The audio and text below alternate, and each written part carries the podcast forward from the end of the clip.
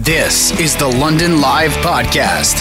Listen live weekdays from 1 to 3 on 980 CFPL. We got a chance to talk with Renee and talk to her about five types of attraction, five types of love. I'm scratching my head. I, I have difficulty dealing with one. Uh, we asked Renee how she sees attraction. Um, well, attraction has become a very, a very complex thing to recognize. Um, there are actually a few different types. I like to think of them in five different major types. Um, a lot of people experience them together, um, and that's just easier for people. They all think it's one thing, but there are actually a good a good few that you can experience either together or separately from each other. Okay, well, let's begin with what those five are. Let's start with platonic attraction. How would you describe that? Um, platonic attraction can overlap sometimes with romantic, so it kind of depends on what you as a person define as platonic. But it's usually just wanting to be very close with somebody without usually any romantic or sexual connotation with it. Just kind of like being around a person and being a very close friend with them. Okay, that that seems to be something that I think all of us can picture. There's always that age-old question of can two people be that close if maybe they are, you know, people who are let's say opposite sex or if they happen to be of of the same sexual orientation and can it stay that way? I don't is that something that still comes up? Yeah, a lot of people I think just assume that if you're close together something's going on. Um, I would I would say that's probably due to um, especially today how there's an influx of um, the sexual imagery in in advertising and a lot of media we consume. It's at this point it's just it's just assumed that if you feel something towards somebody, it's sexual. Um, so it can be it can be irritating, I guess, if you're very close to friends and everyone's like, "Oh, so when are you going to get together?" or something like that. but it, it's really easy if you just respect a person enough and you enjoy being around them. There doesn't have to be anything outside of that. Renee Everhart joining us, Psych2Go writers. We look at the five types of attraction. So we've gone through one. You mentioned another one. That is romantic attraction. How do we describe that? Um, well, romantic attraction, like I said, can overlap with platonic because that's it, it's kind of a contextual thing. It depends on the culture you come from, what you define as romantic. Uh, a lot of people would typically see that as maybe going on dates, wanting to maybe hold hands and kiss, or like saying if you're boyfriend and girlfriend, you say you're going out with each other. Maybe you want to get married, something like that. Okay. And that again, easy to picture, easy to describe. How about when we bring in the word sensual with attraction? What is sensual attraction?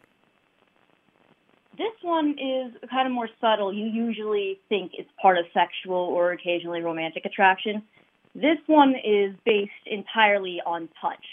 So, say you really like holding people, or you really enjoy holding hands, or having someone play with your hair like that it doesn't have to be connected to anything else. That can be on its own. Okay. And then aesthetic attraction. Uh, this is one that I'm sure everyone experiences because it's very it's very straightforward. It's just based on how something looks. People usually think that's sexual attraction because that's what we equate someone's appearance with. Um, when really it's just finding something nice to look at. It doesn't mean you necessarily want to do anything with it. Um, most people, when they think of this, they try to think of um, how you would look at a picture or maybe a sculpture that you just think is really nice. You could probably just look at it for a while. It's the same thing, but it just applies to people. We are talking with Renee Everhart, Psych2Go writer, and that leads us to the last one that's come up a few times that maybe the other four can often be confused with, or certainly two or three of the other four could be confused with, and that is sexual attraction. How do you know when it's actually sexual attraction? Um, well, a lot of people like to think that it's because they feel something that their body reacts in some way. But to put it simply, it's really just the desire to do something sexual with a person. Um, the attraction element is who these feelings are directed towards. So you can think someone's good looking, but unless you feel like you would want to do sexual things with them, it's not sexual attraction. Renee, thank you so much on Valentine's Day for helping us to dig a little deeper into what attraction is all about. All the best. You too.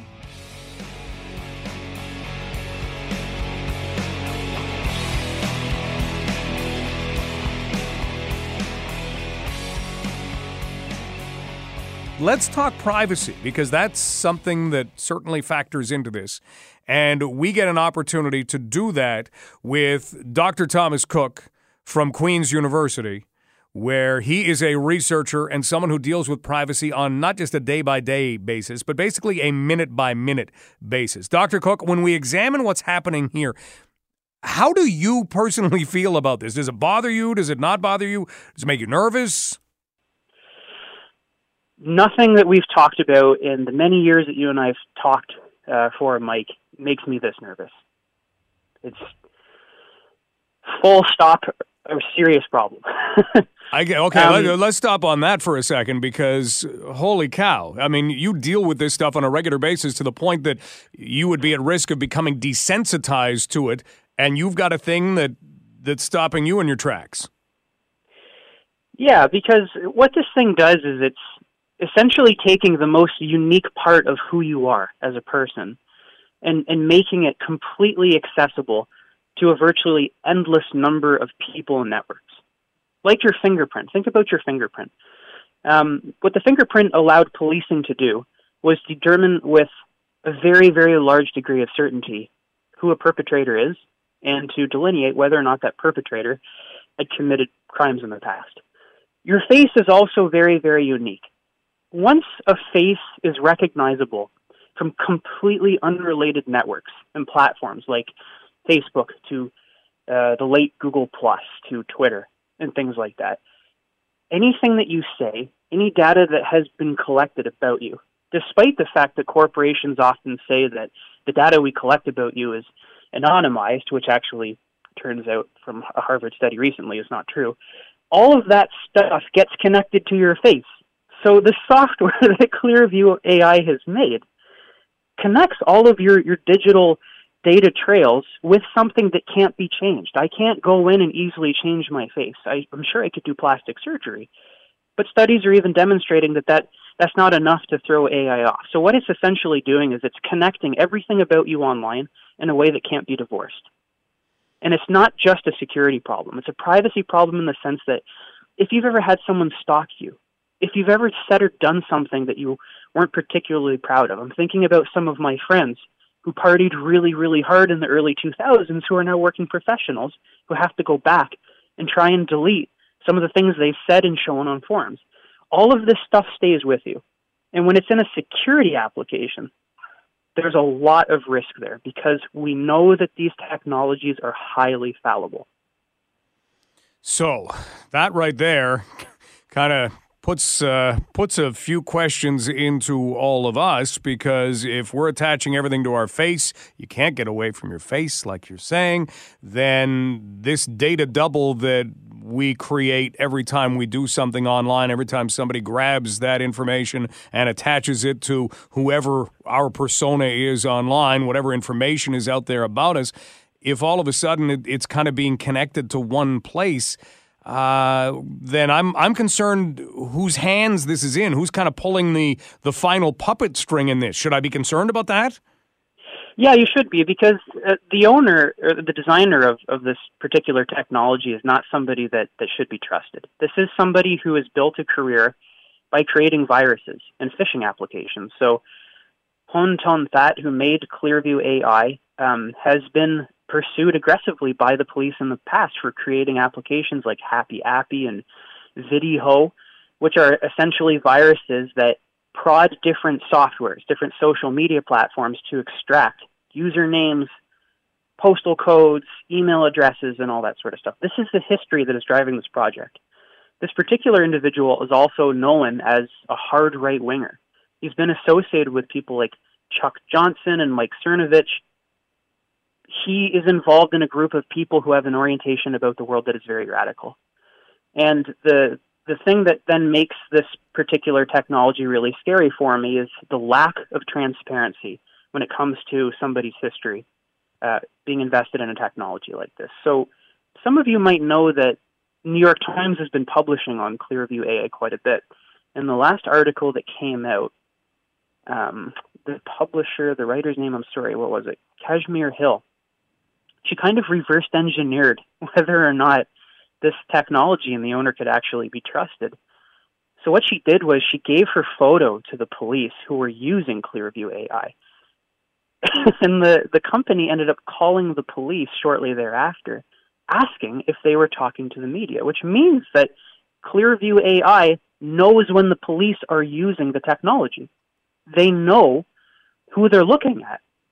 So what Clearview AI did was they flagged that writer at the New York Times in the system, which altered how the software worked around her.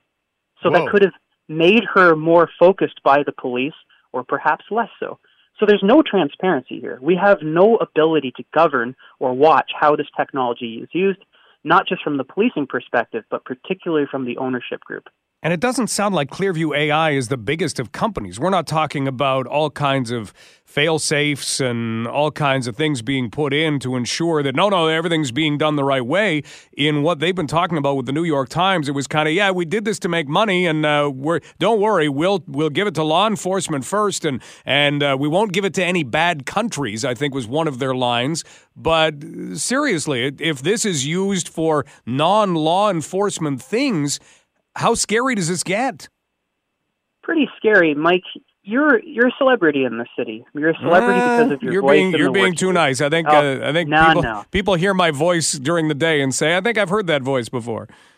Yeah, I know, but that's my point. You are a celebrity because of your voice. If you're on the bus, if you're in a mall and you're speaking, I'm sure you've had people recognize your voice. Now, what happens if you can't divorce your face from your voice? If somebody uses this tool on you, Let's say it's used in a virtual reality headset because the app has been developed for this. Police can install this inside of glasses to look at a population. The application will literally scan faces through a set of glasses on your face. If that is made publicly, because there are intentions to release Clearview AI publicly, you can learn anything about anybody you look at instantly. The, the one thing that I value about privacy today more than at any other time is clothing, Mike. I know it sounds a little little strange, but bear with me here. Okay. What makes clothing really important is that it's not just a fashion statement. It's a material boundary. It's something that I put on my body that helps me sort of softly, implicitly articulate where I begin, where I stop, and what you're allowed and what you're not allowed to access. If I wear a ball cap or a hoodie, for example, and not a suit, and this has happened to me in the past. When I was lecturing at Western, I remember that there was a day that I went on campus and I wore a ball cap and a hoodie and a big winter coat, my blue jeans and some runners. And I passed by a colleague of mine, and that colleague did a double take and stopped and said, "Do you need a hand with anything?" And I looked back and I was like, "Oh, hey, Mike." And the, this guy's name was Mike. Mike said to me, "Tom, you look like a student." That was the point. I didn't want to be recognized on campus that day as a professor. I wanted to go in, do my work, and keep my head down. Clothing is really, really important boundary for us right now. If this technology is released publicly, if it continues to be used by the police publicly, it doesn't matter what we wear anymore. It has completely zero consequence. We might as well walk around naked because all of the content about us in the physical realm and all of the content that is collected about us that we have no control over on the digital round all intersects in a way that cannot be reversed. Historically, from this point moving forward, we are entering into a point in the 21st century where our digital bodies and our physical bodies become the same thing, and we don't have any way to negotiate that. When you are dealing with stalkers, when you're dealing with people who have high public profiles, when you're dealing with people who have kids, who got into trouble at school, all you would have to do is put on glasses, look at somebody's face, and access anything that you want about them instantly. We need to take these sort of things very seriously, not just from a security standpoint, but particularly from a social one as well. When we're looking at facial recognition software being able to perhaps compromise people, perhaps young people, being used to get information about people without them wanting it had? When we're looking at what is right and what is wrong, can someone say what's right or what is wrong? Or if this goes public, I guess, how do we even deal with it? That's a really great question. It's a really important question, and I, I really value you asking it because your question, like, drives right to the boundary in the social sciences and the humanities uh, when we talk to computer scientists and computer engineers about where ethics are. And this is my job right now. Uh, part of what I do at, uh, at Queen's University is investigate uh, data surveillance at a micro level, which means we're always dealing with artificial intelligence, which means we're constantly dealing, dealing with machine learning and different kinds of algorithms inside of your phones that we never learn how to see. And this is literally the issue. As a social scientist, I don't know how to see any of this stuff. But we know from our studies by collaborating with computer engineers and computer scientists that algorithms are biased. Bias inside of algorithms is a really serious issue, and it's one that we don't know collectively in the academy how to overcome. So if if all algorithms are going to be biased, and there's certain situations where that might not be a problem. Even though some people who are listening to this and are my colleagues might push back on this a little bit, and that's totally fine uh, when it comes to your search preferences on Amazon.com. Might seem innocuous, right? But when it comes to bias in trying to figure out whether or not somebody is a threat, it's really, really serious. So I, I wanted to give you some takeaways here. There have been some really massive studies done recently at MIT and the American Civil Liberties Union that examined this question of bias in the context of facial recognition. And looking at facial recognition from leading companies like IBM and Microsoft found to have over 99% accuracy for white men. If you're a white man and there's a white male suspect in a city, there's a very good chance you're not going to be accidentally identified. But if you're a black woman, there is about a 65% chance it's going to get you wrong. This is a serious problem, and it does raise a question of how this happens. I recently saw a talk from a, a wonderful researcher named Dr. Catherine Stinson, who investigates ethics around facial recognition. What she did, Mike, was she looked at the top five most published papers on Google Scholar about facial recognition machine learning development. And she noticed that each one of those papers had a very uh, similar situation where the people who are designing the facial recognition algorithms use their own faces to train the software. If they are white men training the software, the software is being trained to look at white men, which means if you're an ethnic minority in this country or the US, there's a higher likelihood that if the facial recognition, particularly in security applications, is going to get it wrong. these these are, are things that we don't know how to address yet because there's a lot of us who believe that all algorithms will inherently be biased. So until we actually sit down and have deeper conversations that are funded in proper forums where social scientists and police officers and the privacy commissioner and engineers can sit down and talk to one another. I, I don't think I have an answer for you, but what I can say with certainty is this. We're not ready to let these things out yet. There's way too many risks. There's too much at stake. Far too many people have been wrongfully arrested, beaten up, uh, detained for months on end. I encourage you to look up the story of James Talley in the U.S. from a year and a half ago. Uh, there's a lot like that. Uh, the stakes are just too high. If this thing comes out before we have a, a real social democratic conversation about it, uh, we will be pushing into a new historical chapter that we won't be able to, to turn back on. Wow.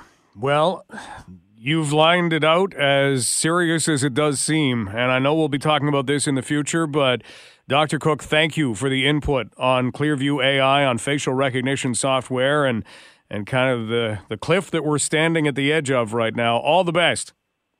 All the best to you, Mike. Thanks for having me on.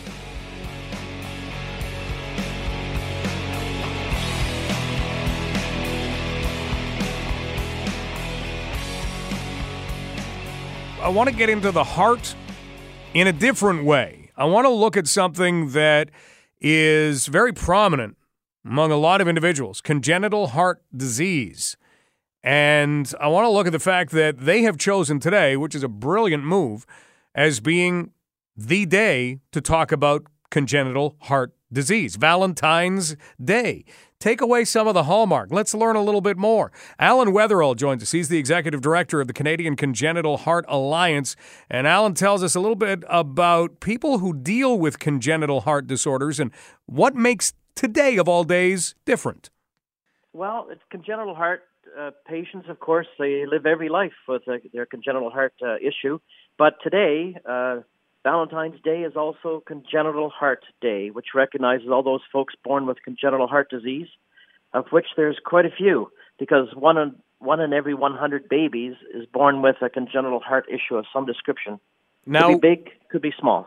With regard to babies, does that mean that we have the ability to diagnose a congenital heart issue as young as an infant?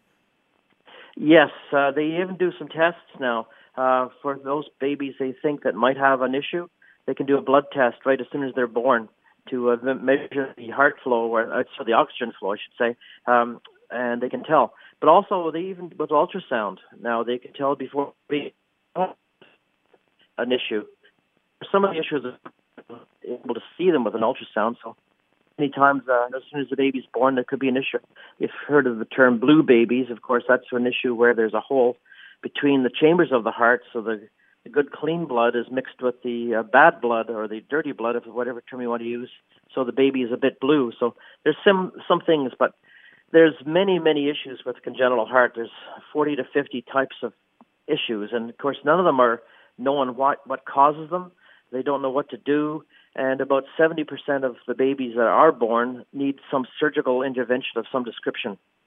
And it's pretty amazing to see what can be done surgically when we were at our radiothon for children's talk of five day old babies that had different veins and arteries that may have, you know, been been switched just genetically. They can switch those back and the miracles that they can create are pretty amazing. But at the same time, living with congenital heart disease, is it something that we look at now as being you know, something that can be not necessarily cured, but managed throughout life, or is it still compromising lives?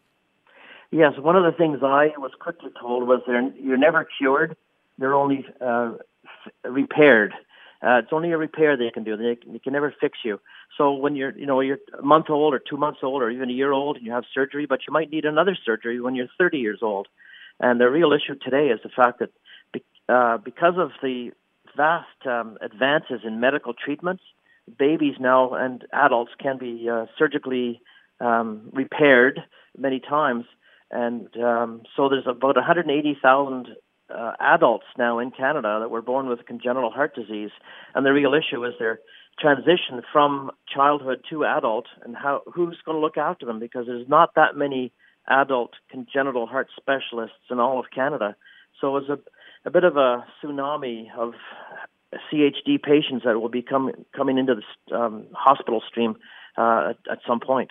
Alan Weatherall joining us, Executive Director of the Canadian Congenital Heart Alliance. It is Congenital Heart Day. It's also Valentine's Day, but we're taking some time to learn a little bit more about people who are afflicted with congenital heart disease. Now, you mentioned this transition. That happens at the age of 18 when you go from childhood care into adult care?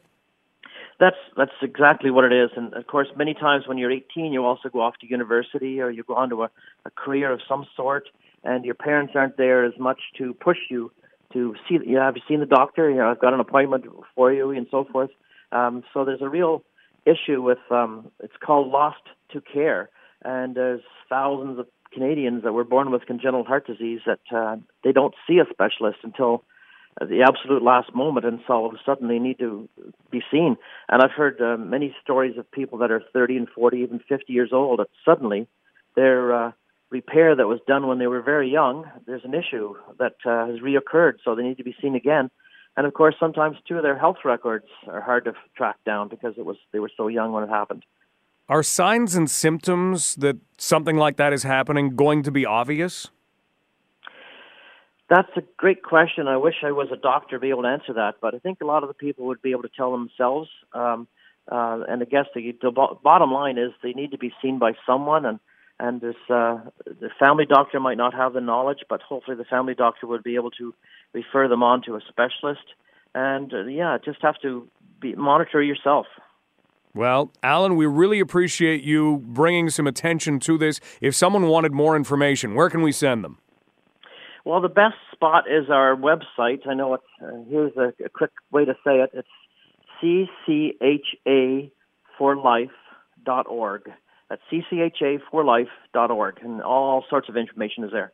Alan, thanks for all the work you do to help make this known and help get the information out about congenital heart disease. Thanks for the time. Thank you very much. You've been listening to the London Live Podcast. Catch the show live on weekdays from 1 to 3.